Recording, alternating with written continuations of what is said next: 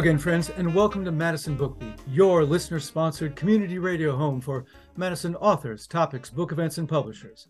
I'm your host, Stu Levitan. My guest today is UW history professor Stephen Kantrowitz, whose new book should be of special interest to those of us here in Teejop. It's Citizens of a Stolen Land, a Ho Chunk history of the 19th century United States from the good people at the University of North Carolina Press. If you're like most Americans with an immigrant background, you probably think citizenship is a good thing because it confers rights and privileges. But for Native Americans in the 19th century, it was something quite different. It was a way to destroy their collectivist culture and ultimately steal their land, to replace indigenous society with settler colonist society. But some Native peoples, notably the Ho Chunk, figured out how to use citizenship and private property rights to reclaim land and preserve their identity. The Ho Chunk story in the removal era is one of both settler colonist violence and conquest, but also of Ho Chunk resistance, persistence, and return. It is a story Stephen Kantrowitz is very qualified to tell. He is the Plaenert Bascom and Vilas Distinguished Achievement Professor of History at the University of Wisconsin Madison. He is also an affiliate faculty member in American Indian Studies and Afro American Studies at the UW Madison, where he teaches courses on race, indigeneity, politics, and citizenship. His previous books are More Than Freedom Fighting for Black Citizenship in a White Republic, 1829 to 1889, and Ben Tillman and the Reconstruction of White Supremacy.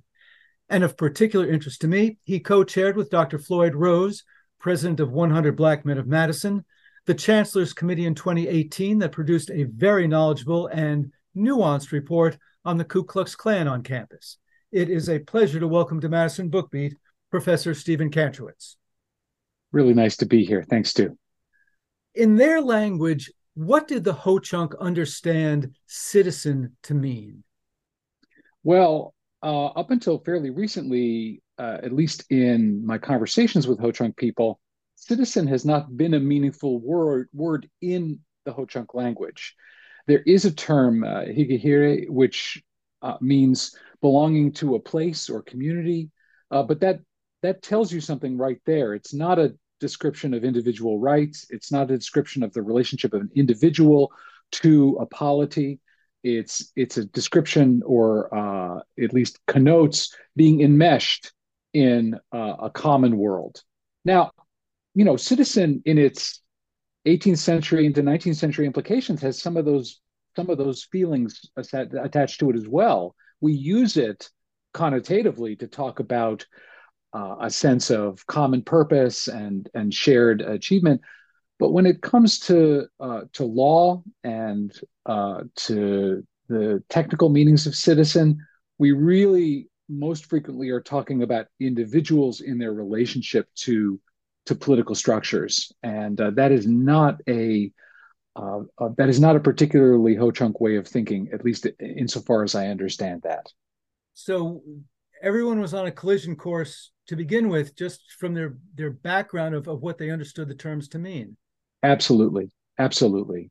Uh, but but I think even more to the point, perhaps, um, the word citizen, you know, begins as a kind of a slogan of the revolutionary revolutionary era, and only really over the course of the 19th century in the United States develops firm meanings that are attached to to law and to the Constitution. But uh, from the beginning, as a slogan, citizen seems to describe property holders, people who have a right to reside in a place, people who can't be forcibly expelled from that place, uh, people who have adopted, you know, the sort of toolkit of Euro-American settler society. So, uh, fixed boundaries, the English language, probably Christian worship, uh, and crucially, certain forms of property ownership, especially of, of real estate. Now, in in the definition of citizenship, there's nested a series of kind of antitheses and what I call anti citizenships. And obviously, in US history, a crucial anti citizenship is enslavement. Slaves are the opposites of citizens, they're dependent, dangerous, violent, you know, all of the things that that in the eyes of citizens distinguish themselves from uh, people not deserving of, of citizenship. And, and African Americans, you know, have did and continue to labor under the stigma of that anti-citizenship. Native Americans did and continue to labor under a different anti-citizenship, which is the anti-citizenship of the quote savage. And that the, Consti- the Constitution doesn't refer to them in those terms, but the Declaration of Independence does, uh, referring to, to Native people as quote merciless Indian savages. And that idea of savagery and its antithesis to civilization defines Native people as the opposite of citizens and the negation of citizens. And so uh, the idea that they would or could uh, be part of the American project as, as anything other than fully assimilated um, it really strikes most most Americans as as highly unlikely and undesirable for for most of American history. The notion of citizenship vis-a-vis blacks following former slaves, blacks following the Civil War would would be an issue that we're going to get to in a little bit. Because sure. That, I mean that that really con- confounded some of the members of Congress and trying to figure out what all that meant. Uh, the Wisconsin Constitution of 1848 enfranchised quote civilized persons of Indian yeah. descent, not members of any tribe would there have been universal agreement on what those terms meant and their implications? Um, no, there would not have been, um, because it's a little bit like uh, that famous Supreme Court definition of pornography. I know it when I see it, right? But but it's not codified. There is what I would call uh, a, a penumbra of expectations around what civilization meant. Now, not member of any tribe was a little bit easier to define.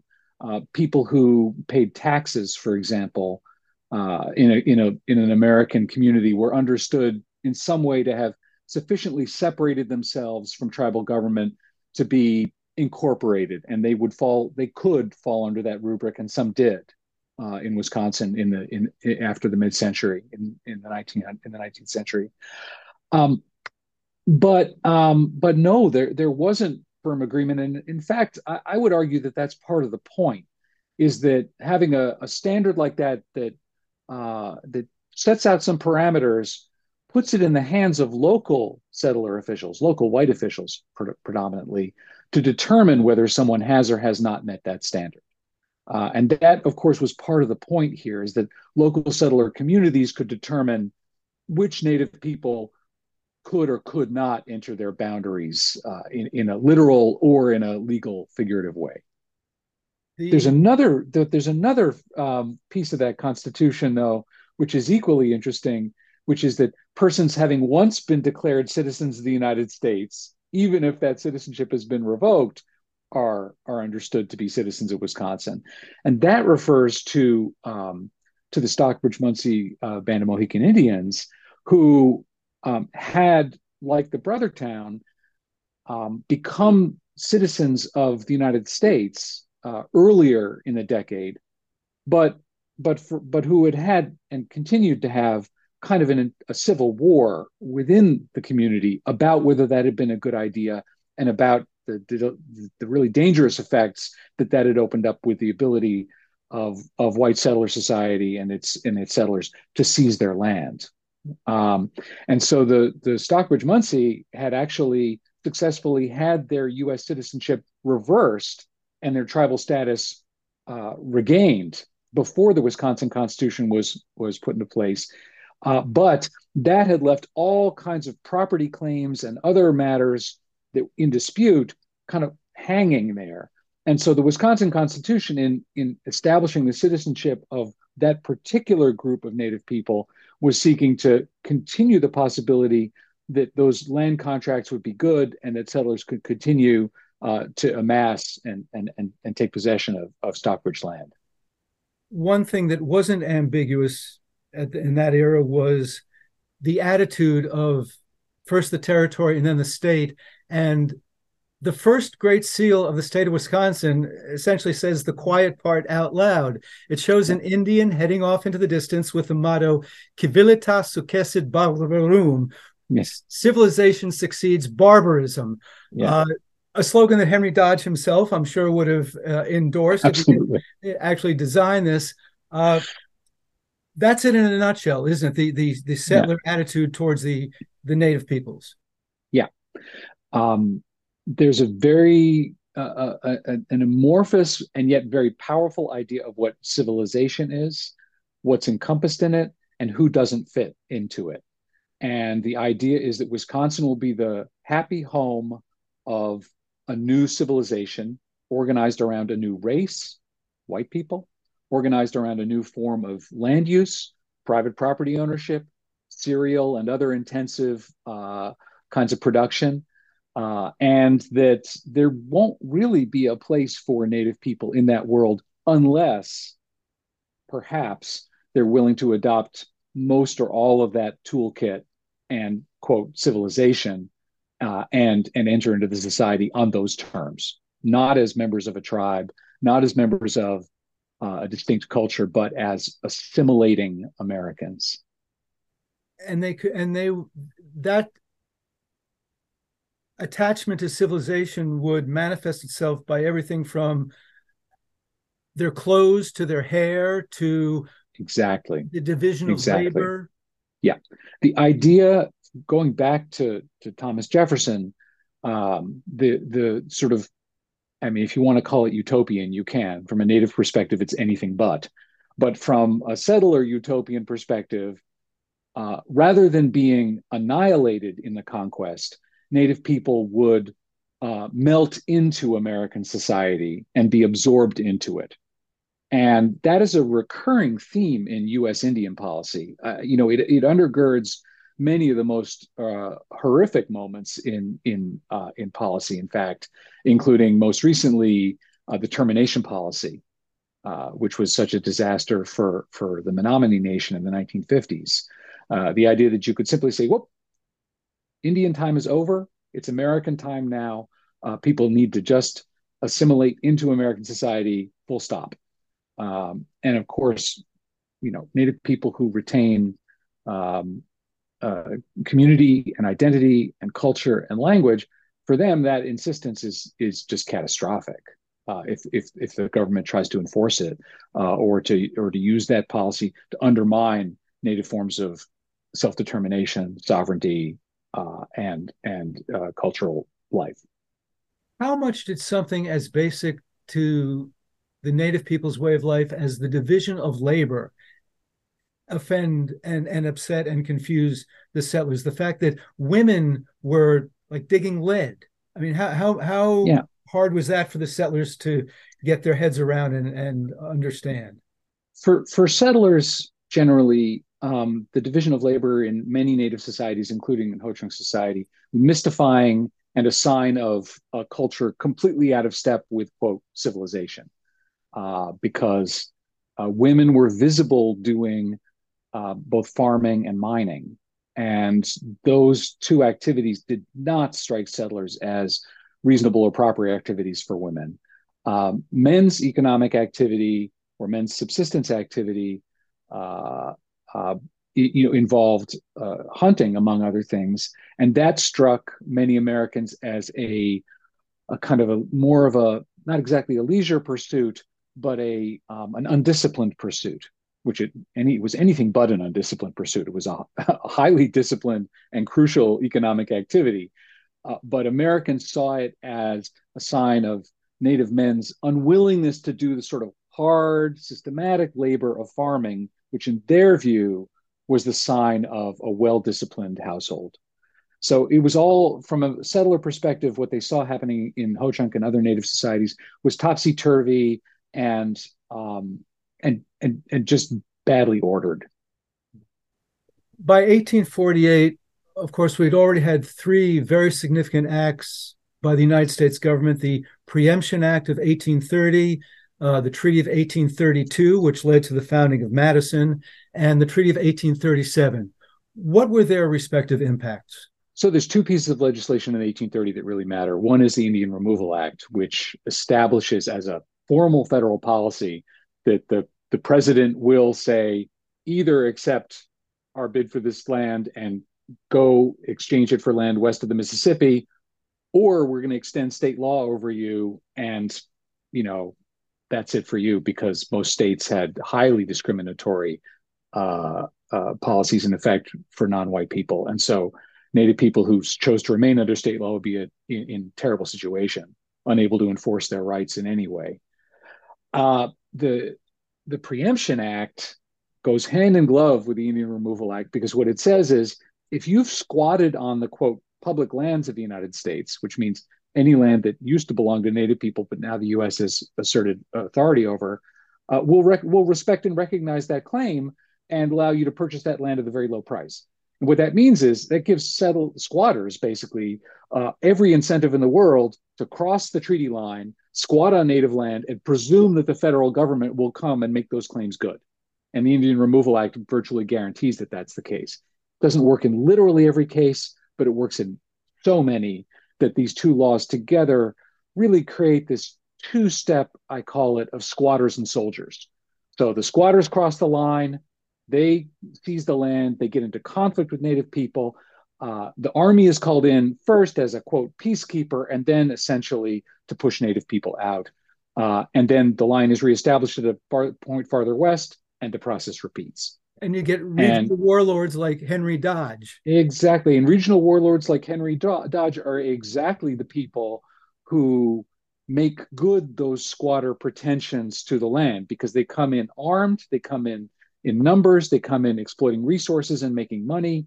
Uh, and as soon as the federal government comes in, it when they're looking for local people uh, to enforce their laws and their principles, that's who they turn to. So Dodge creates uh, an illegal squatter frontier militia, and within a couple of years, it becomes a unit of the federal dragoons. He's incorporated into the federal army and is a colonel. And, so, and yeah. becomes the first territorial governor. Exactly, exactly. And um, so this is a it's a fairly ugly process, really, when you when you when you understand it in those terms as a begins in illegal settlement and ends with its ratification. The treaties of 1832 and 1837, crucial documents here, as you say, 1832 is the legal basis for the existence of the city of Madison, among other things. Uh, it includes not just the region that the Ho-Chunk called Teejop, but also uh, a huge chunk of the land recognized as their homeland by the United States just a few years before uh, in 1825 in the Treaty of Prairie du Chien. The Treaty of 1832 is pretty naked land grab. Uh, it, it comes following the Black Hawk War, which was uh, the pursuit of uh, a, a, band of dissident Sauks, uh, mostly by the U.S. Army and territorial militia uh, across the Ho Chunk homeland, and in which the Ho-Chunk had played really fairly minor military role. A few had sided with Black Hawk and his band in, in military terms. Some had served the U.S. As scouts and in other capacities. Overall, the Ho-Chunk had actually tried to keep the peace during that struggle by hiding Black Hawk's band uh, in the swamps north of Lake Koshkonong. And it almost worked. And if they'd succeeded, it's possible they could have delayed the entry of the US in force into their territory. But Black Hawk's band were discovered, chased across the territory, massacred at Bad Axe. And in the aftermath of that, of that massacre, with thousands of US soldiers uh, scattered across the Ho Chunk homeland, the US sits the Ho Chunk down and says, Here we are. We like the look of this land. We're going to take it now. And the the treaty commissioners are really open in their letters back to Washington. You know, this treaty was made on the blended grounds of contract and coercion. They say it's quite it's quite frank, right? They they wanted the land, they had the military force in place to take it, they took it, and the Ho Chunk signed it under duress. The Treaty of 1837, which strips the Ho Chunk of the rest of their domain in today's Wisconsin, is even more naked land grab than that they coerce a delegation of Ho Chunks into coming to Washington. They don't want to go. They refuse to go. When they do finally go, uh, they send delegates who are not from the clan that is authorized to treat for land, thinking that this will protect them from uh, having to sign a treaty they don't want to. But in Washington, they're further coerced, they're threatened, they're lied to. When they finally sign the treaty, kind of in desperation, uh, you know, fearful that they won't be able to get back uh, to the homeland in time to plant, uh, they think that they have uh, four years to to get ready to leave Wisconsin. Uh, in fact, the treaty says eight months. So there's a real, just a really fairly naked and ruthless uh, succession of coercions uh, and lies that that lead to the Treaty of 1837, which is, you know, finally brings the federal government to a series of of military attempts to remove the Ho-Chunk from Wisconsin over and over and over again in in the late 1830s and on through the 1840s and 50s. The Black Hawk War, of course, introduces introduces us to Captain Abraham Lincoln, who fought many bloody battles with the mosquitoes. We will get back to the settler colonist president Abraham Lincoln in a bit. The U.S. attitude towards treaties seems to be either imposing really harsh terms or dealing or having a fairly okay treaty and then ignoring it. Yeah. Is it possible to sketch out an alternate history of the United States in which the government negotiated fair treaties and actually enforced them? Um, so it depends. It depends on demography, I think. Um, the way that the United States, from its first movement across the proclamation line in the 18th century approaches the question of Western lands is as a question of what will later be called manifest destiny, as um, a question of entitlement rather than negotiation. And negotiations with Native people only take comparatively egalitarian and respectful form when the native people are understood to have the kind of military force that's required to press back against the United States. So in the 1790s, in the early 1790s, when native delegations come to Washington, President Washington tells his cabinet, I know that our goal is to take their land, but don't say it. we don't have the military capacity to, to make good on that, and it's going to cause a world of trouble. And indeed, in the early early 1790s, U.S. armies get routed by Native confederacies and forces in the Ohio country. It's not until 1794 uh, and then the treaty in 1795 that follows it that the U.S. begins to have the kind of military might in the West uh, to to push Native people across those lines repeatedly, again and again. But again, throughout the 19th century, Native people as individual tribes or bands or in larger confederacies push back militarily against that conquest, sometimes with some success. Uh, we don't recognize those successes so much when they happen because they're absences rather than presences in US history. But for example, during the 1840s, when the US is consumed with a struggle over Western expansion, over the terms of Western expansion, over the question of slavery, uh, U.S. expansion into the West is is really stymied by that internal U.S. debate.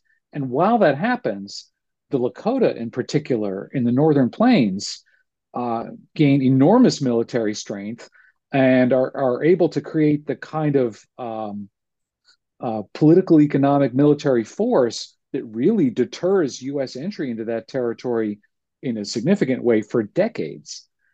Uh, and then of course and the culmination of that comes of course you know in the in the plains wars of the 1870s and and the battle we know as little bighorn which is in fact a, a, victory over the us kind of becomes the signal for the end of that uh, that military dominance over that territory. But it's worth thinking about the fact that for several decades the military might of the lakota deterred the us from from from enforcing or or, or pressing upon them uh, the kind of confiscatory treaties that we see in other places.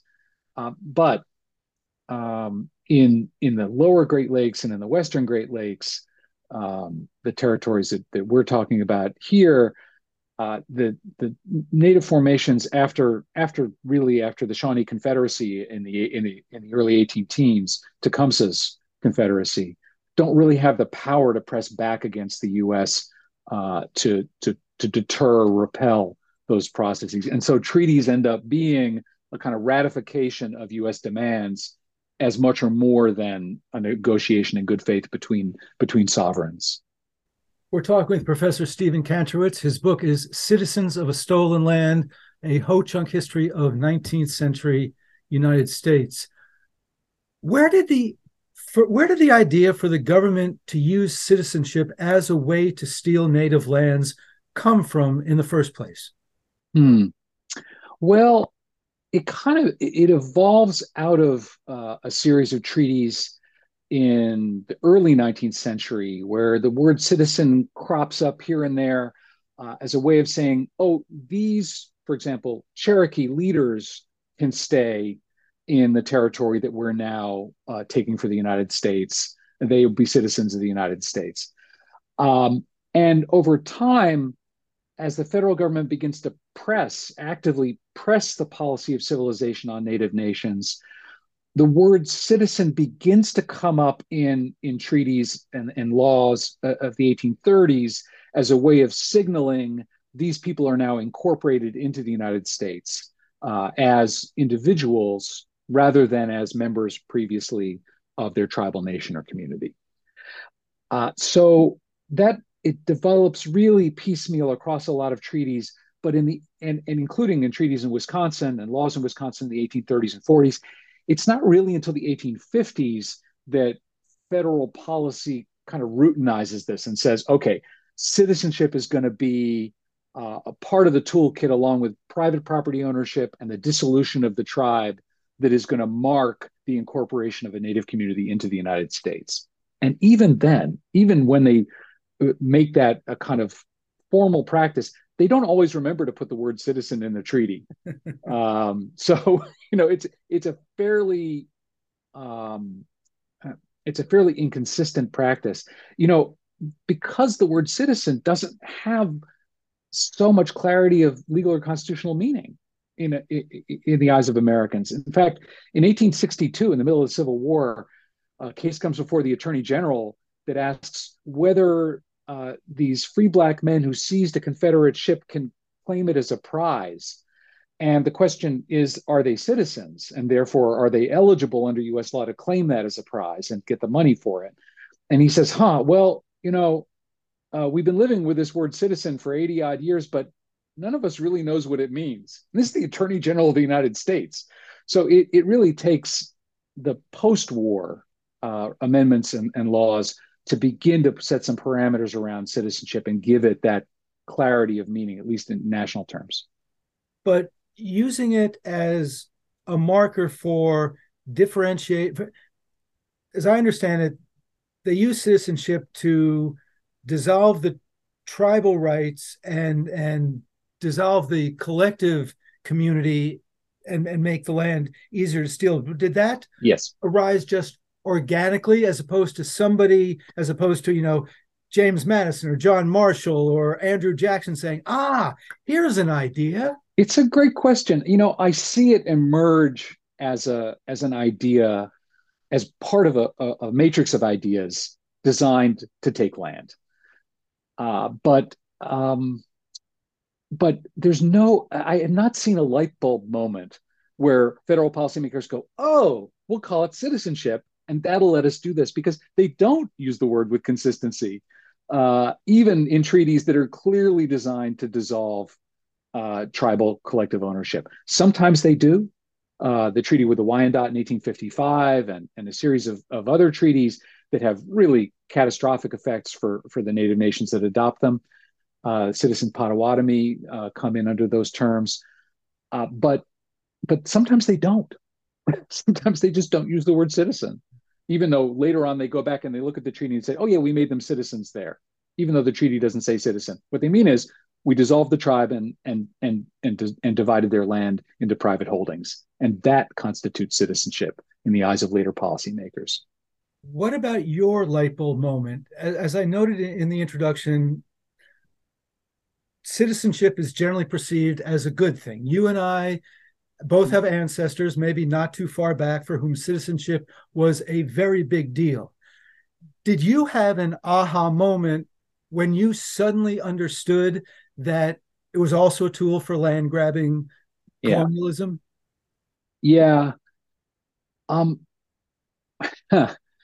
you know, I think about a lot of light bulb moments in terms of this project, but um, I think that moment occurred to me kind of backwards because I first thought about the word citizenship in terms of this history when I encountered the the crucial moment in the 1870s when the Ho-Chunk use it, deploy it back against the United States as the way that they will claim the right to stay in Wisconsin on their own terms.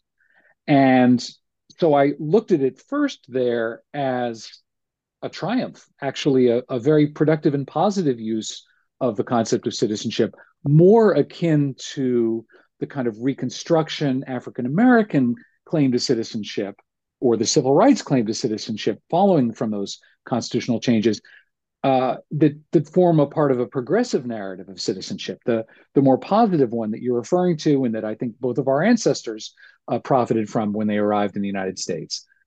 Um, but it only later began to dawn on me that this was an ironic use of citizenship in Indian country, and that they were deploying a policy that, for the most part, had been used to undermine rather than bolster native sovereignty. And that took me, that wasn't a light bulb moment. That was a long, grinding kind of reconsideration of making arguments and then realizing they really didn't work and going back into the sources and just really doing a keyword search for citizen across the entire corpus of American treaties, and then realizing what the timeline told me. And then belatedly realizing that I was not the first person to, to, to figure this out. but that's just the um, that that's the the cost of coming to this field uh, kind of late in my career and having to reverse engineer an education for myself in it. But isn't that the great thing about being a professor, being a researcher? Is okay. What about this? And and, yeah. and however long it takes, you finally figure it out and go, oh, this is interesting. Yeah. I hadn't realized yeah. this before. there is nothing so beautiful to me as mid-career ignorance because you know like it's not going to cost me tenure it's not it's not going to be the end of my world that i got something pretty wrong i go ask for help and the beautiful part about that is i get to go ask for help from graduate students and brilliant young assistant professors and i get to get mentored by 30 year olds and that's that's phenomenal. I i love that. And and and that's been a really uh, rejuvenating and uh, and fascinating uh, part of this project and of this stage of my career too, is to get to do that again, right? Well, well, on that point, your background, your academic background has has been in the black white world.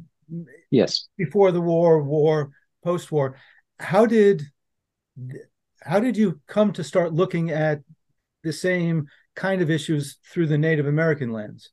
Yeah. So I had always known that there was something missing from from my education. Uh, you know, I was maybe assigned a total of one book and one article in Native American history in the entirety of my graduate education. And that's not, I don't, I'm not blaming my advisors exactly. I'm blaming the profession for having really almost totally failed to integrate and, and account for Native history as part of US history. Um, but, but when I started teaching at UW, I would try to bring Native American history and Native perspectives into classes, and it never fit. It was always contrapuntal. It was always in tension with the rest of the course, and and I felt very frustrated by it. And I I stopped trying really very much. And then in the 21st century, especially in the 2010s, more and more of my colleagues began to look west began to colleagues in Civil War Reconstruction, um, mostly organized around Black-white histories, uh, began to look west and think west. And what we found there was that the same thing you'll find if you pick up an American history textbook published before 2015 or so, which is you get to the end of the Civil War and then you have a chapter on Reconstruction and a chapter on the West. They take place at the same time, but they have nothing to do with each other. It's like a chapter on the coming of the Civil War, which is a chapter about abolition and pro slavery and that conflict, and a chapter on Manifest Destiny. They sit next to each other, they've got nothing to do with each other. How can this be? It's the same nation, it's the same personnel, it's the same people, it's the same institutions, uh, it's the same geographies. Well, how can it be that we have kept these so segregated from each other? And the answer is that Native American history uh, is a fundamental kind of epistemological and existential challenge to US history. It says, nope, somebody else owns this land, somebody else lives on this land. And the, the empty space that the American map of the West imagines is not empty. But to take account of that, really to take account of that, is to call into question many of the foundational uh, assumptions of that other Eastern focused history. To bring this back to Abraham Lincoln, you know, we have one really powerful set of arguments and conversations about Abraham Lincoln. Was he the white man's president, as Frederick Douglass famously calls him at one point in the 1870s? Um, was he the great emancipator? Was he both? Um, Douglass actually did think he was both. Uh, how do we understand Lincoln's anti Blackness in relationship to his commitment to creating a non-racial nation and in fact in some in, in, at the end of his career his willingness to put democracy over white supremacy which is a choice that no other american president of the 19th century made uh, ha- so that's a really fraught and powerful conversation and one you could have all day about the value of, of thinking about lincoln about his worthiness as a, as a, as a president, about his meaning for American race relations understood as black white. Um, those questions continue. Scholars continue to struggle over that. I was just part of an anthology on this question, um, published last year. you know, like this is a crop that never fails in American history. But the question of Lincoln as a settler president and a Lincoln who never imagined that any native nation should, stand in the way of U.S. expansion into the West you know, Lincoln, who signs uh, the death warrants for the Dakota 38 in Minnesota in 1862, Lincoln, who signs the order expelling the Ho-Chunk from Wisconsin, uh, from, excuse me, from Minnesota uh, in 1863. Um, you know, that Lincoln never shows up in our account of this. That settler president is not part of our story because it's destabilizing. You know, uh, the, the question of whether a, the value of a Lincoln statue can be argued about in, in terms of his legacy in the Civil War and Reconstruction and in relationships between Black and white people and the American nation.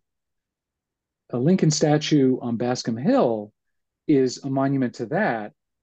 It's also a monument uh, on the Ho Chunk's highest hill to a member of the settler conqueror army. That's a complicated thing.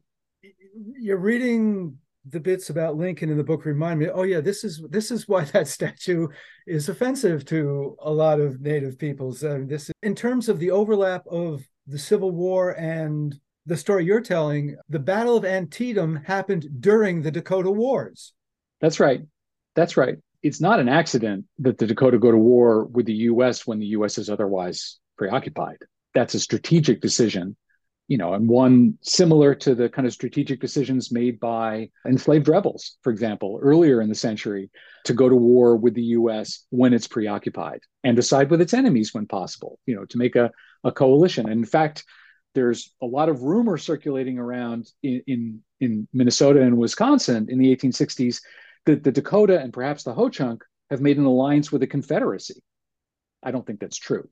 Uh, I'm pretty sure it's not true, but um, but it is an interesting, you know, um, interesting to think about Native people in the Upper Midwest thinking continentally and strategically about the United States and their enemy, right, as engaged in a, you know, a total war that's going to take its attention away and take its soldiers away while we're on the topic of famous white men with difficult backgrounds, Frederick Jackson Turner. yeah.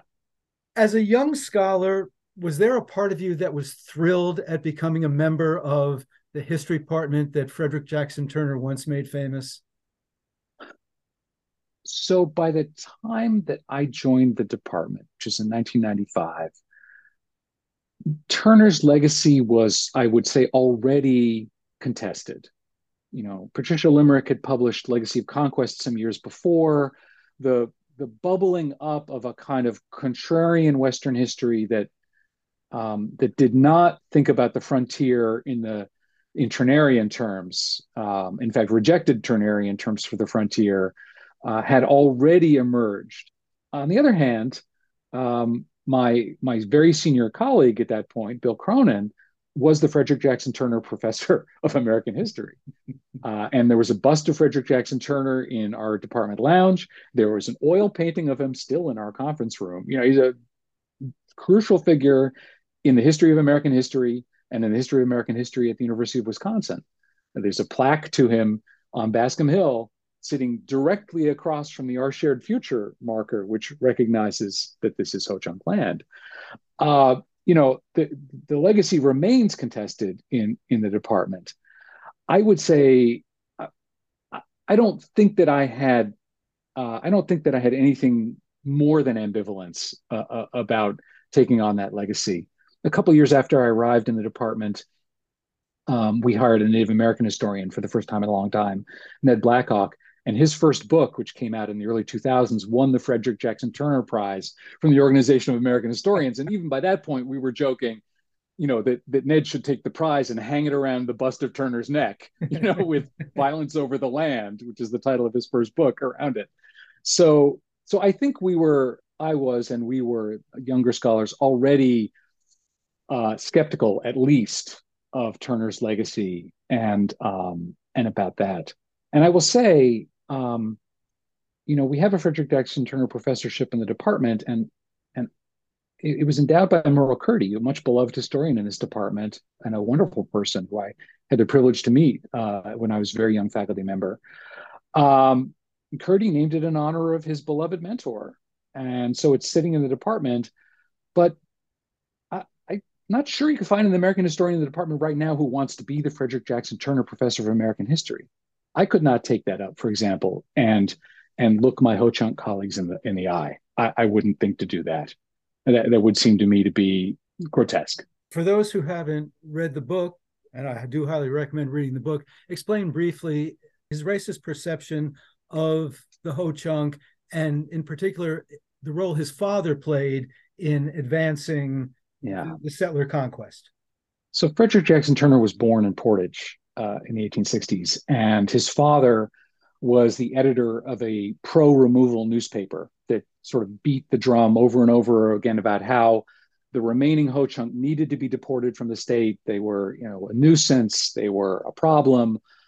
Um, and Turner grew up in that world and in a world in which actual federal troops did come to Wisconsin in 1874 and try to expel the Ho Chunk once and for all from the state.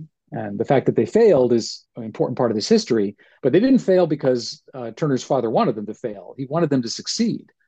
And Turner grew up in that world. He, as a boy, Turner went fishing with his friends along the Baraboo River. He would encounter bands of Ho Chunk people and, and write about them later only in the most derogatory, derisive, fearful ways. They're alien, savage, outsiders, relics of another time, uh, untrustworthy, primitive, you know, all the things one can imagine uh, a young boy projecting his racist fears and fantasies onto a group of people. But the thing is, as Turner matures, he continues not to see Native people as full fledged human beings and continues not to see their societies and their polities as real or meaningful. So when he writes about Native people in his most famous essay, The Significance of the Frontier, or, or in other works, most frequently they show up only as a foil for American civilization. And in fact, uh, at one point, he, he writes about them a succession of, of native leaders and confederacies, you know, starting with Pontiac and going forward uh, to, to Tecumseh, to Sitting Bull, all the way through the end of the 19th century. He says, you know, again and again they they rallied their troops and fought against the Americans, and all they did was become a, a whetstone for uh, uh, American civilization. So what we can say about Turner then is he's not interested in native people as people. He's not interested in native societies as societies. He's interested in something called American society, American civilization. And that civilization can only come into being by struggling against a savage frontier. And that savage frontier is composed in part of native people. But they have no future in his vision of, of America and the vision of the United States. They only exist in the past. Or, you know, as um, as the uh, Ojibwe historian Jean O'Brien puts it, in Indians can never be modern. And Turner didn't see Ho-Chunks, Potawatomis, and Lakotas. He saw, quote, Indians, people of the past, a race rather than nations, uh, and a race that was doomed to disappearance or insignificance, uh, rather than, uh, as we now understand, distinct, independent, sovereign nations uh, doing their best to uh, to persist and to maintain uh, a degree of autonomy, integrity, and sovereignty in the face of American conquest. But that was invisible to Turner.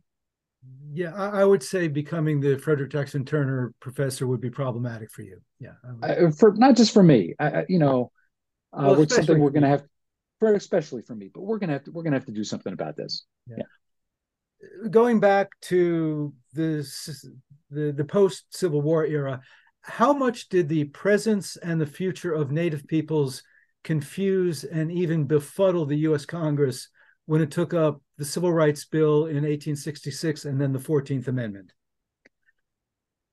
They really don't know what Congress really doesn't know what to do with Native people, and in fact, uh, when the Civil Rights Bill comes up in 1866, it's it's in kind of an emergency moment. You know, the Civil War is over, slavery's been abolished, but Andrew Johnson has allowed uh, former Confederates and, and, and plantation owners to return to governing their states on a white only basis in the South. And those new state legislatures in the post Civil War South are passing all of these laws that essentially uh, turn the idea of uh, African American freedom into into a charade. It restricts them from from moving freely, from owning property, from being anything other than low wage farm laborers, and and and Congress can't let that happen. And so it it for the very first time creates this uh, category of national citizenship and endows national citizens with certain rights uh, that will that will undermine those black codes in the South and grant formerly enslaved African Americans all the rights of other Americans. To do that, they need a definition of citizenship that incorporates all of those former slaves as well as free black people in its in its orbit. But when they come up with a definition, you know, all persons born in the United States are citizens of the United States and of the states to which they in states in which they reside. The first question is, wait, do you mean Indians too? Oh, hmm, okay. Uh, how do we create a definition of national citizenship that says all persons born, but that excludes Native people? That's not a immediately obvious thing, right? Because the United States claims all of that territory. And if Native people are born in that territory, then aren't they American citizens? Well, that wasn't the, that's not that's not our intention. So so how do we separate them out? Okay, all persons born or naturalized except Indians not taxed. Taxing is thought to be a proxy for real estate ownership, and real estate ownership is thought to be a sign of being enmeshed in American society.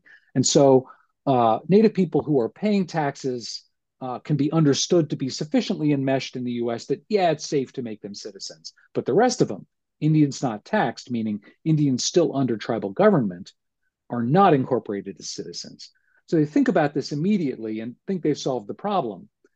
But then they realize that they've got an even bigger problem, which is that um, nobody really understands the taxing power and its effect on citizenship. And if you literally say that if Native people are taxed, that they become citizens, then a state could decide to tax or not tax its native residents and thereby make them or not make them into US citizens. And the whole point of the Civil Rights Act and later of the 14th Amendment is to establish federal supremacy over citizenship so that the states can't determine who is and is not a citizen.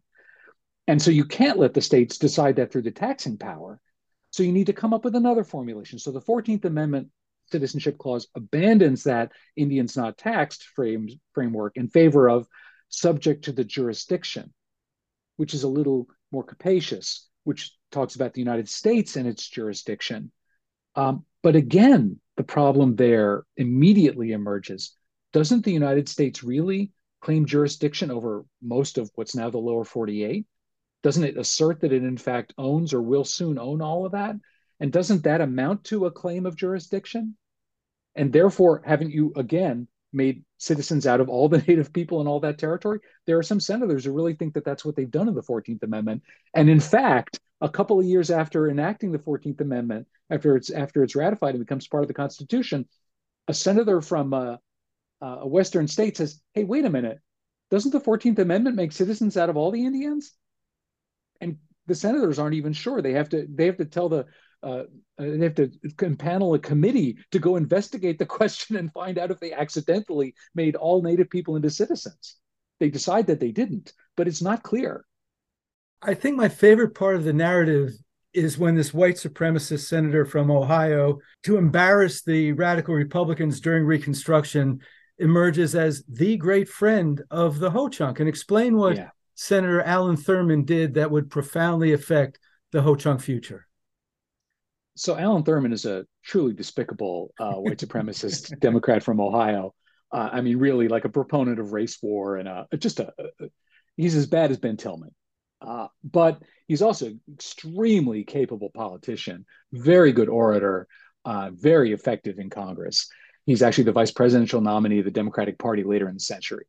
He um, he notices that Wisconsin's uh, Republican representatives in, in the House and the Senate are trying to get a bill passed to appropriate some money to expel the Ho Chunk from Wisconsin. And they've been doing it for a couple of years in the early 1870s. And he says, well, hang on a second. On what, on what grounds are you trying to expel these people? And they say, well, you know, they're unwelcome neighbors. They gave up all their land in earlier treaties. They've got no business here. He says, well, just because they're unwelcome neighbors doesn't mean you can expel them. That's not a constitutional argument.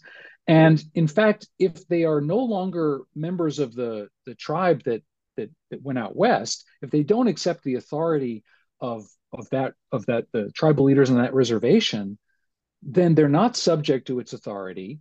They're not subject to its jurisdiction. And if they're not subject to its jurisdiction, then surely they are subject to the jurisdiction of the United States. And if they are subject to the jurisdiction of the United States, they're citizens of the United States. And you have no more right to expel them from Wisconsin than any other citizen of the United States. He really sets the Republicans back on their heels, and he ends up kind of uh, intimidating them with this argument sufficiently that they agree to the proposition that the Ho Chunk shouldn't be they shouldn't be required to leave the state, only encouraged to leave the state and that no military force will be used to make them leave the state. And that's a crucial, crucial concession on the part of the removal uh, proponents in Wisconsin and in Congress. Because once you take military force out of the equation, there is no force that can keep the Ho Chunk expelled from Wisconsin. They want to come back, and they do come back. You open the book in a 1873 with a group of Ho Chunk identifying themselves as, quote, the descendants of what was known in the year 1837 and subsequent as Dandy's Band. And they were petitioning the Federal Office of Indian Affairs to become citizens. Uh, first of all, tell us who Dandy's Band was, who Dandy was, and what his band was. Dandy's band were the people whose who and whose ancestors had followed a Ho Chunk civil chief named Wakanja Heriga, uh, or Roaring Thunder, who was known to Americans as Dandy or sometimes Chief Dandy. And he had been one of the most famous and effective resistant leaders of the Ho Chunk during the removal era. He had only occasionally been forced west of the Mississippi River, and when he had been, had come right back and had established a series of different settlements in what's today Wisconsin, despite the presence of settlers nearby. And his group of Ho Chunk people had been among the least interested in the American program of so called civilization. They were living as Ho Chunk people, speaking Ho Chunk, pursuing the same economic activities, uh, moving across the same geographies, uh, all you know within the limits of what settler civilization permitted, but still uh, really living as Ho Chunk people in the Ho Chunk homeland. And so, what's really striking about this petition in 1873 is that it's a, a group of the Ho Chunk people least likely to be asking for citizenship and to embrace so called civilization, making exactly that demand. And so it raises the question, and as I got deeper into the research, continued to raise the question for me what are they on about? Why are they making this claim at this moment, and what does it mean? So, did you conclude they did not really intend to assimilate and essentially surrender to the manifest destiny of settler conquest, and in fact had something more clever and subtle in mind? Exactly, exactly. That they they had understood something really interesting about settler civilization, which is that it its leaders didn't really have a clear grasp of the meaning of its own key words. They didn't really understand what they meant by civilization and how much of what parts of it were enough. And they didn't really understand the relationship between that kind of inchoate mess called civilization and the other thing called citizenship, which they thought they had well defined, but they really had. What Dandy's band deduced is that there were yawning gaps in Americans' understanding of both of these keywords of civilization and of citizenship. Uh, in the case of civilization, that Americans didn't know how much civilization was enough or what pieces of it counted the most and how much you had to show in order to count as civilized. And in the case of, civil, of citizenship, uh, Americans didn't really understand what they meant by subject to the jurisdiction. And so the the descendants of Dandy's band, as they call themselves, kind of walk through the gaps produced by those incoherences in Americans' understanding of their own key words. And as a consequence, defeat the removal process in 1874. And by 1875, get a special piece of legislation attached to an appropriations bill that lets them take advantage of the Homestead Act of 1862 and to purchase real estate and become legal residents of Wisconsin, thus effectively in the in the eyes of citizen of Wisconsin citizens at least becoming citizens of Wisconsin. Were the Ho Chunk unique in how they dealt with the whole citizenship matter? Did other nations figure this out? So other nations appear to have figured out different versions of this in different ways. Uh, the Meskwaki people and some of uh, the Potawatomi groups and some some other groups uh, in the Great Lakes and elsewhere do figure out bits and pieces of this. And, and indeed, the the thing that the, the key to the Ho Chunk success, which is if we own property, they can't remove us, is at the core of all all other native groups that that seek citizenship or that acquire it in treaties. That's their plan. It's just that in many of those instances, they're seeking to secure the lands that they're currently on, and those are the exact lands that settlers have their eyes on. And so there's an immediate conflict over uh, their ability to keep those, and and very quickly, uh, uh, settlers amass those, take them away.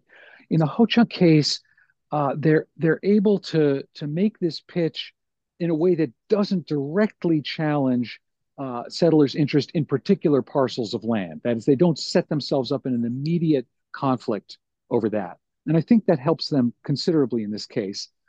But also, I think there's a kind of um, political and even maybe constitutional exhaustion by this point, because you know, even the Re- Wisconsin Republicans who really would like to get rid of the Ho Chunk understand that there is that there's a contradiction built into that, the one that Allen Thurman pointed to, and that is they are actually being hypocrites. They are actually uh, inconsistent in their own beliefs, and I think on some level this does this does play into their their throwing up their hands essentially by 1875 uh, and and establishing the, the conditions in which the Ho Chunk could really reestablish themselves as legitimate residents in their old homeland. So we get what appears to be a happy ending with these homestead acts and then the act for the relief of the Winnebago Indians mm-hmm. in Wisconsin six years later. And then the same government passes the Dawes Act in 1887, yeah. entirely abolishing land holding in common and stealing two thirds of the native lands. How did that yeah. progression happen? Well, the thing is, that the the Dawes Act, it's possible looking from Washington or you know from Boston, where Dawes is from, it's possible to look at these two things at the so-called Indian Homestead Act that lets the Ho-Chunk buy this land in Wisconsin, and at the Dawes Act as of a piece, because they both imagine not collective landholding, not tribal ownership, but individual ownership as the end state and the desired end state uh, of policy. And so, from a from a great height, these policies actually look compatible or even similar to one another. Now, the difference, of course, is that the Ho-Chunk navigated their way to this and seized upon it as a way of getting what they want without surrendering the rest of their uh, autonomy and sovereignty. Uh, the Dawes Act is simply imposed from above in a in a in quite a brutal way, uh, stripping Native people of treaty rights, which in this case the Ho-Chunk didn't have at this point, treaty rights to land. So so actually the two policies kind of fit together in a funny way. Of all the horrors conf- uh, inflicted on the Ho-Chunk, was there an episode that particularly outraged you more than others? Oh boy. Um, uh, you know the the the treaties. Uh, each of the treaties is preceded. Uh, Twenty nine, the big ones, twenty nine and eighteen thirty two and eighteen thirty seven, is preceded by acts of uh, settler violence and official violence and brutality and coercion and intimidation and those are really really ugly histories and reading about those and reading about the misery that then the treaties uh, and, the, and the dispossessions that follow cause to huge numbers of Ho-Chunk people is, is really hard.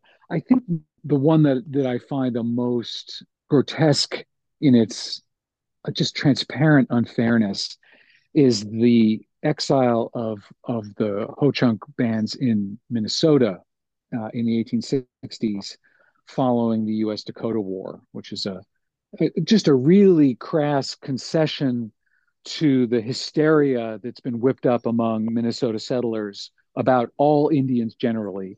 And the Ho-Chunk simply bear the brunt of those politics and are expelled from Minnesota, banished virtually, in the same way as the Dakota. The suffering that they endure on this forced march out to, to the Dakota Territory, to this place called Crow Creek, is really, really unbelievable. They uh, they freeze and they starve and they're assaulted on the way. The, the sort of climate of anti-Indian hysteria in the region is enormous, and they're left, you know, more or less unprotected from it. And they suffer terribly once they arrive in Crow Creek. And they only really survive by escaping from there in canoes down the river, making alliances with friends among the Omaha in Nebraska and resituating themselves there by 1865 it's a truly it, it, it's just a really it's one in a series of really searing chapters uh, in, in their history and again we have our friend the great emancipator to thank for that. We do. We do. He signed the he signed the, the bill that expels the ho-chunk from uh from from minnesota. Yeah. you mentioned roaring thunder. Who else in the narrative really impressed you? There's a, a another civil chief, uh, a, a, man in Wakanja Guga, Coming Thunder or Thunder Returns. He represents a kind of a different part of the story in that he reluctantly uh, goes with the bands of people who do cross the Mississippi with U.S. forces and are kind of marched up into northern Minnesota. And the U.S., in fact, sees him as a potential ally and intermediary names him principal chief, whatever that's worth. But he doesn't take that on as a kind of uh, badge of honor. He sees that as a way of uh, inserting himself into the conversation about the Ho Chunk's future and influencing uh, agents and supervi- supervisors and officials in Washington. And he really pushes back against all the projects of so-called civilization and removal that the Americans keep trying to impose upon the Ho-Chunk west of the Mississippi. Finally, you know, after playing this this game of really trying to tack back and forth between cooperating and pushing back, in, in 1859 and 60, the federal government decides to break up the Ho-Chunk's current reservation in southern Minnesota at a place called Blue Earth, and to survey it and to allocate it to the Ho-Chunks individually, which they don't want. They want to have it uh, kept as, as land in common. And when the government sends a surveyor onto the land, uh, Coming Thunder gets his allies together and they stand in the surveyor's way and they won't let him onto the land. They grab his survey uh, stakes and threaten to stick him with it hmm. unless he gets off the land. And then when they send the census taker to take a census of the tribe, which is essential for, for allotting the land to them, he and his friends go into the stockade and shoo everybody out get everybody out of the stockade so they can't be counted properly, and they prevent an accurate count from being taken. These are not, you know, in the end, successful actions. They don't actually prevent the processes from unfold. They do delay them pretty substantially, and it's just a sign of the kind of determination not to simply submit to these U.S. policies that they understand are going to be and are so destructive of uh, their relations to one another uh, to their to their common culture and their common idea of themselves. You mentioned in the book that you have what you call a very limited understanding of Ho Chunk culture and language, which I would submit is probably in the top percentile of non-native peoples. How has that understanding, however you define it, how has that understanding of culture and language helped you understand the politics and the history? So, speaking with people in the Ho Chunk language division has been really illuminating for for understanding what what words signify, what it means that people take on certain names, and how to think about especially clan. Not something that my culture has, or that I think most non-native uh, cultures in the United States have, but uh, every Ho Chunk person is born into one of 12 clans.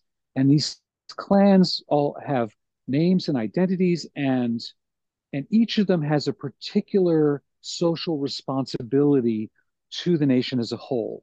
So different different clans are responsible for land or for security or for mediation or for water or for, for other other essential elements of uh, of life in the Ho Chunk world. And one of the really striking things about the sources from the 19th century, you know, the sources I've primarily been working with, is that virtually no observer of the Ho Chunk in the 19th century even understands that there's such a thing as clan. And yet, it's a really central feature of the way Ho Chunk people relate to one another and think about uh, their relationships to the land. And it leads me to think that these colonial sources that I've been working with, you know, the Office of Indian Affairs and the territorial papers of the United States, and consistently miss the boat. they consistently misunderstand what they're seeing in front of them. They don't understand how Ho, how Ho Chunk people worship, how they relate to one another, what their kinship structures are. So Americans are always constant. American officials and, and, observers are constantly getting Ho Chunk people's names wrong. They're mistaking one person for another because they can't. They think, oh, but, but that's his son, not his nephew and they've misunderstood completely how Ho Chunk people are talking about their kinship relations. So that that's been really helpful for understanding at least why the sources get so many things wrong and miss so many things. So there's apparently room for a lot of new research in this field. Absolutely. I will say that there are, of course, uh, Ho Chunk scholars out there. There are a few uh, historians practicing, uh, doing great work. Um, Amy Lone Tree, Renya Ramirez.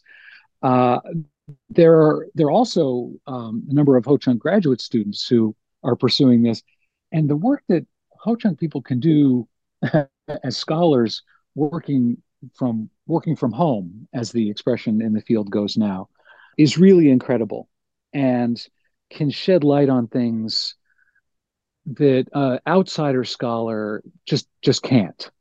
And I'm thinking here of a graduate student in anthropology at UW, Molly Pollitt, and a graduate student in the School of Human Ecology, Josie Lee, who runs the Ho Chunk Museum and Cultural Center up in Tomah. You know, both of whom can bring to bear on this history and on these questions a whole not not just a whole different perspective, but a whole other set of questions and a whole other set of concerns that come from within the tribal experience, within the, the contemporary community and its shared understanding uh, or contested understanding of its past. And so one of the one of the common threads in, in early reactions to this book has been, oh, I really thank thanks for writing this book. I really appreciate this book. I wish a Ho Chunk person had written this book. To which I say, me too. And I can't wait to see what happens when a generation of Ho Chunk scholars comes to this these subjects and how they'll reframe them and how they'll reimagine them and how they'll answer them differently. And if 10 years from now, the starting point is what Kantrowitz failed to see was I will consider that this book to have been a great success. You anticipated the next question, which was Had you faced any blowback either in your research or the marketing of this book as a white man of European descent writing about Native peoples? Not blowback, and not, and I would say concern might even be put it too strongly. Um, I, the book is really, I mean, I, I say this in, with huge gratitude and uh, maybe a lack of modesty, but the book's been so far has been received well. I don't. I expect at some point there is going to be some strong pushback on some part of this. I can foresee some places where that could be the case. I know there are things that I didn't do a good job with, but in general, the most the most serious uh, charge against the book is um, that I'm not I'm not writing from the inside, and you know, of course, I frankly confess that. You know, that's that's the nature of this book, and I understood when I decided that I was going to write it that that was going to be a drawback of it, but I I decided to do it anyway. Well, what about your own internal understanding in, in the years that you've been working with this material has your understanding of the issues deepened over time or maybe even changed a bit oh quite a lot. I tell a story at the very end of the book which is one of those moments where i realized how, how little i understood. And and that was uh, in a in a class about five years ago. I, i'd been teaching a a freshman seminar in Ho Chunk history and it had attracted, you know, first semester freshmen, mostly honor students, but students, non-native students for the most part, and students with no no previous knowledge um, who just thought the topic looked interesting.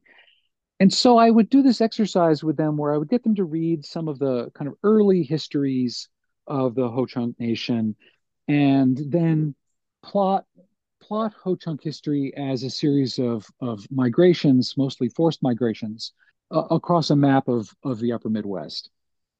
And this had always been a really great exercise because the students have to assimilate a text and plot it on a map and think about where a story begins and ends. And it's a great kind of methods conversation to have in a history class, especially right at the beginning. But uh, in 2018 i moved this class to an upper level thinking i'd get some some more advanced students. It'd be a little more fun and maybe we'd get a little farther with it and somebody would decide to go on to be a graduate student whatever. I had grand ambitions in that way. And instead what happened was almost no undergraduates signed up for it but i kept getting phone calls from and emails from ho chunk tribal members who wanted to audit the class. And i didn't feel like i could say no. I didn't want to say no. So when the class convened, there were two undergraduates, a couple of academic staff members on campus, uh, some of them uh, Native American, though not Ho Chunk, and, and about nine Ho Chunk people. So it was a completely different classroom dynamic than than I'd ever been in before. And of course, we had to have a, serious conversation the whole first day about authority over knowledge and what each of us was bringing to the table. And I thought it went really well. You know, I was you know, kind of proud of how this was going, uh, how humbly I was approaching it. Right. Uh, little did I know um, the next week. So I give them the assignment to do this exercise with a text describing Ho Chunk movement and a map and plot the map.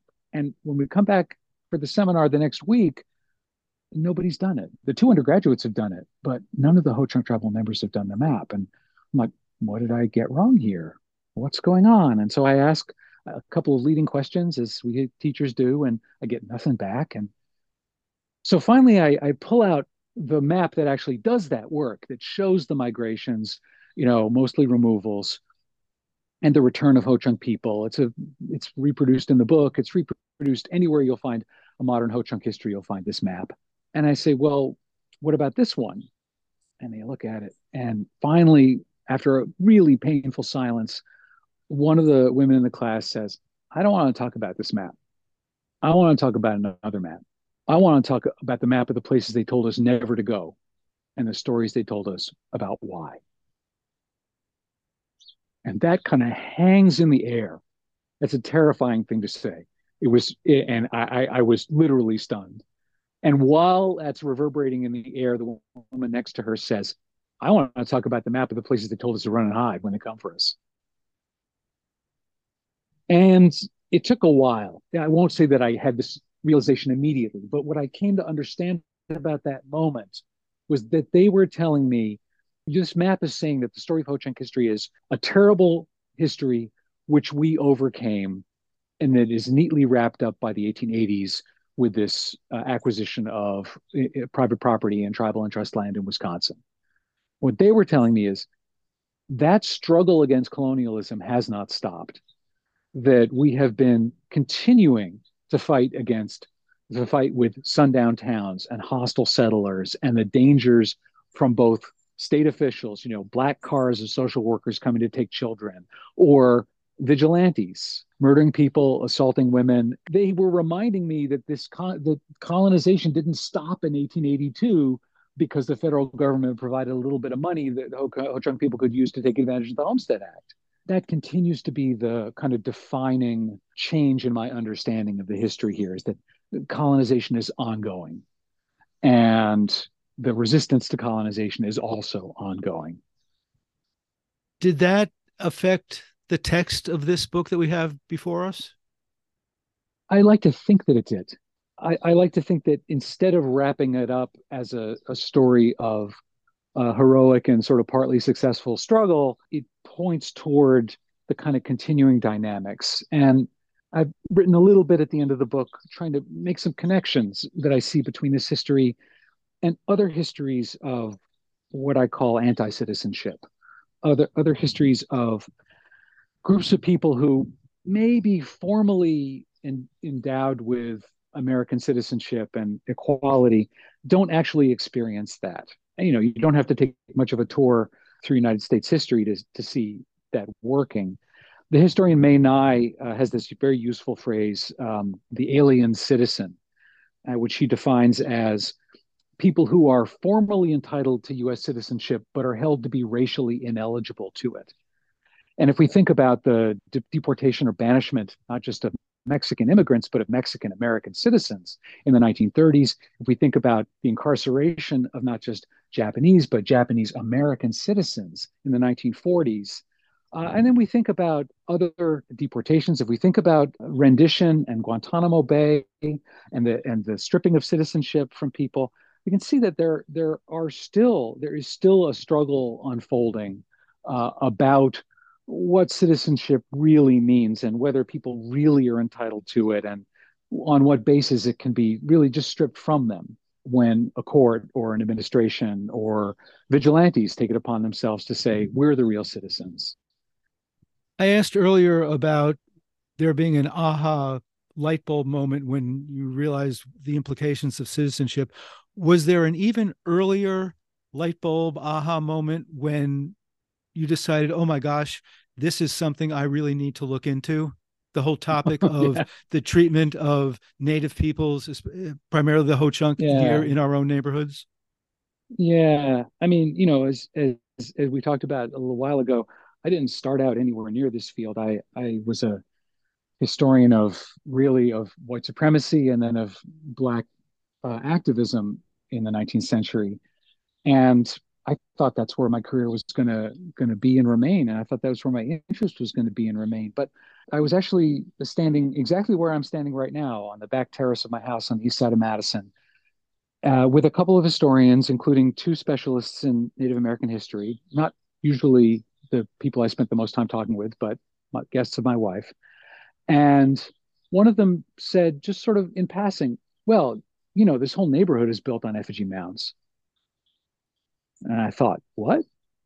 I knew there were the mounds down at Hudson Park, but the whole neighborhood? And so I started just just doing a little digging, and sure enough, there were hundreds of mounds on this part of Lake, this part of the lake shore of Lake Monona. And there were thousands in the region, there were tens of thousands. There may have been many more than that. And and what that told me suddenly is, you know, uh, uh, American history as I knew it, US history is this little scrim on top of a much older history. And I guess I knew that, but I'd always thought of it in the terms that American historians get get taught to think of that, which is there's history, which is the nation state and its its sequels, and there's prehistory, what happened before, you know, before Europeans arrived. What a crazy distinction that is. And yet I had sort of absorbed it as, you know, sort of as part of the air that I breathed as a historian. And what that comment did was dislodge that just ever so slightly and just couldn't stop pulling at the thread that, that had left dangling and so I realized, okay, so who who built the mounds and who who were their descendants, and that led me to the Ho Chunk people. And then where are the Ho Chunk? Well, there are Ho Chunk people, in fact, right here, right now, always have been. And who are they? And what can they tell me? And that led to some conversations. Uh, pe- some people who were extremely generous uh, with their time and generous with my ignorance. And yeah, one thing led to another. And what started out as just a little side trip, maybe I'll teach a class, maybe I'll, you know, do this and that, turned into an article, turned into two, and then I'm definitely not writing a book. No, no, I don't, I'm not trying, I can't do it. And I'm writing a book. And now I've written a book. and now I'm talking about the book. Uh, and and and here we are, you know. See, in my neighborhood, the golf course is on Ho Chunk, is is where the Ho Chunk had their vacation summer area. Mm, mm. So, having done the lectures, written the book, learned a bit of the language, are you going to continue in this area or go back to the black white dyad? I'm going to continue thinking and talking and teaching in this area because I can't I can't unsee what I've seen. You know, I I, have never stopped teaching about and thinking about the black white dyad in America because it is one of the essential stories in understanding the complexity and the tragedy and maybe the promise of, of, of the country. Now that I've had this uh, experience thinking about these these ideas and uh, and talking with these folks, I I can't do work that doesn't somehow embrace and include this this part of the history. So the, for example, the the big challenge for me has been, you know, I, I've got a class that I inherited called Slavery, the Civil War, and Reconstruction. This is part of that history. Am I going to rename the class now? I don't know, but I'm definitely teaching it differently than I did. Um, I'm definitely now asking the students to think about why it is that the narrative of colonialism and of native resistance doesn't feature in the way we talk about the Civil War. And what would happen if we asked it to feature in that story or asked the Civil War to feature in, in the other story? Um, as far as what what research, what work I do next, I'm still in this kind of refraction refractory phase after after this book and hoping to get a chance to to talk to a lot of people about the book and then see where that takes me. And in recent years, I've been doing a lot of work um, in sort of public facing history work uh, with the, the uh, report to the chancellor on the Ku Klux Klan, and then working with the Public History Project, and now with the Center for Campus History, and then also with a, uh, a project on campus called Our Shared Future, which is about the campus's relationship with Ho Chunk Nation in particular, and, and with the other First Nations of Wisconsin. And so it's, I think it's likely that whatever I do next is going to have a pretty substantial public facing component in it as well and be more collaborative, less of the single author historian uh, model that I've pursued most of my career. Well, and finally, as to the book, you use some very tough terms. I mean, not just calling Henry Dodge a regional warlord, but you use terms like extermination and mm-hmm. genocide. Mm-hmm. Yeah. Would it would it have been difficult to publish this book as written 30, 40, 50 years ago? Oh yeah, yeah. The um, when it's not really until mm, the last 20 years, and that's generous, that um, that scholars scholars working in Native American history could publish and say genocide, um, even where it is transparently warranted, like in the case of uh, the conquest of California in, in, the 1850s. And that is very, very clearly meets all any definition you want of genocide. Um, uh, but but until a series of really thorough works documenting that experience, um, scholars were either uncomfortable or unwilling uh, to use that word. Um, I think, and and and of course, you know, any any strong word um, can runs the risk of seeming like hyperbole. Um, but but it, you know, I think I think we have to call what we see uh, by their proper names. And one of the things I'm most proud of, weirdly, on the on the UW Madison campus recently is that when the group coming up with the heritage marker for uh, what's now called Our Shared Future on Bascom Hill uh, wanted to describe uh, what the United States sought to do to the Ho-Chunk in the 19th century, used the phrase ethnic cleansing. And of course, as you can imagine, there was initially significant pushback to that because uh, it seems like just hyperbole or an inflammatory phrase, that kind of thing. But um, the, the the people who wrote the text brought the chancellor, brought late Chancellor Blank, uh, the definition of ethnic cleansing. You know, United Nations definition of ethnic cleansing, and she looked at it. She looked at history, and she said, "Okay, that's what that was," and so it's on the sign. Um, and that, to me, uh, you know, in a funny way, that is the fearless sifting and winnowing there, right? With emphasis maybe on the fearless part. Uh, it shouldn't be so hard to to call things by their proper names, but it is really hard because uh, e- even those of us who uh, who came up studying, say, the relationship between uh, African American and white Americans in U.S. history, have often approached that through a highly nationalist and even patriotic framework. You know, but the achievement of full citizenship, as we often say, you know, right out of second class citizenship toward full or equal citizenship. But um, it's much harder to tell a story that doesn't just uh, talk about shortcomings, but that casts, you know, the entire national project into a negative light. That's a that's a tough thing. That's a tough thing to encounter and a tough thing to do. But I think unless we can actually take account of that, we're only going to be telling ourselves stories about, you know, the westward movement of the United States that are basically fairy tales designed to, you know, make us feel good about our ancestors and to soothe our consciences. But but that's not a truthful history, and that doesn't explain the world that we live in. So so I think I, I think the more we can do to call things by their proper name, the better off we're going to be. History without the bad stuff is just propaganda. Exactly. That's what I just told my students on their syllabus this fall. It's interesting. well, on that note, uh, I'm afraid that is all the time we have with Professor Stephen Kantrowitz. Again, the book is Citizens of a Stolen Land, a Ho Chunk History of the 19th Century United States. Andrew Thomas will be your host next week with his guest, the poet Paul Tran, to discuss his well received debut collection, All the Flowers Kneeling. I'll be back. Well, I'm not sure when I'll be back because this is my last new show for the foreseeable future.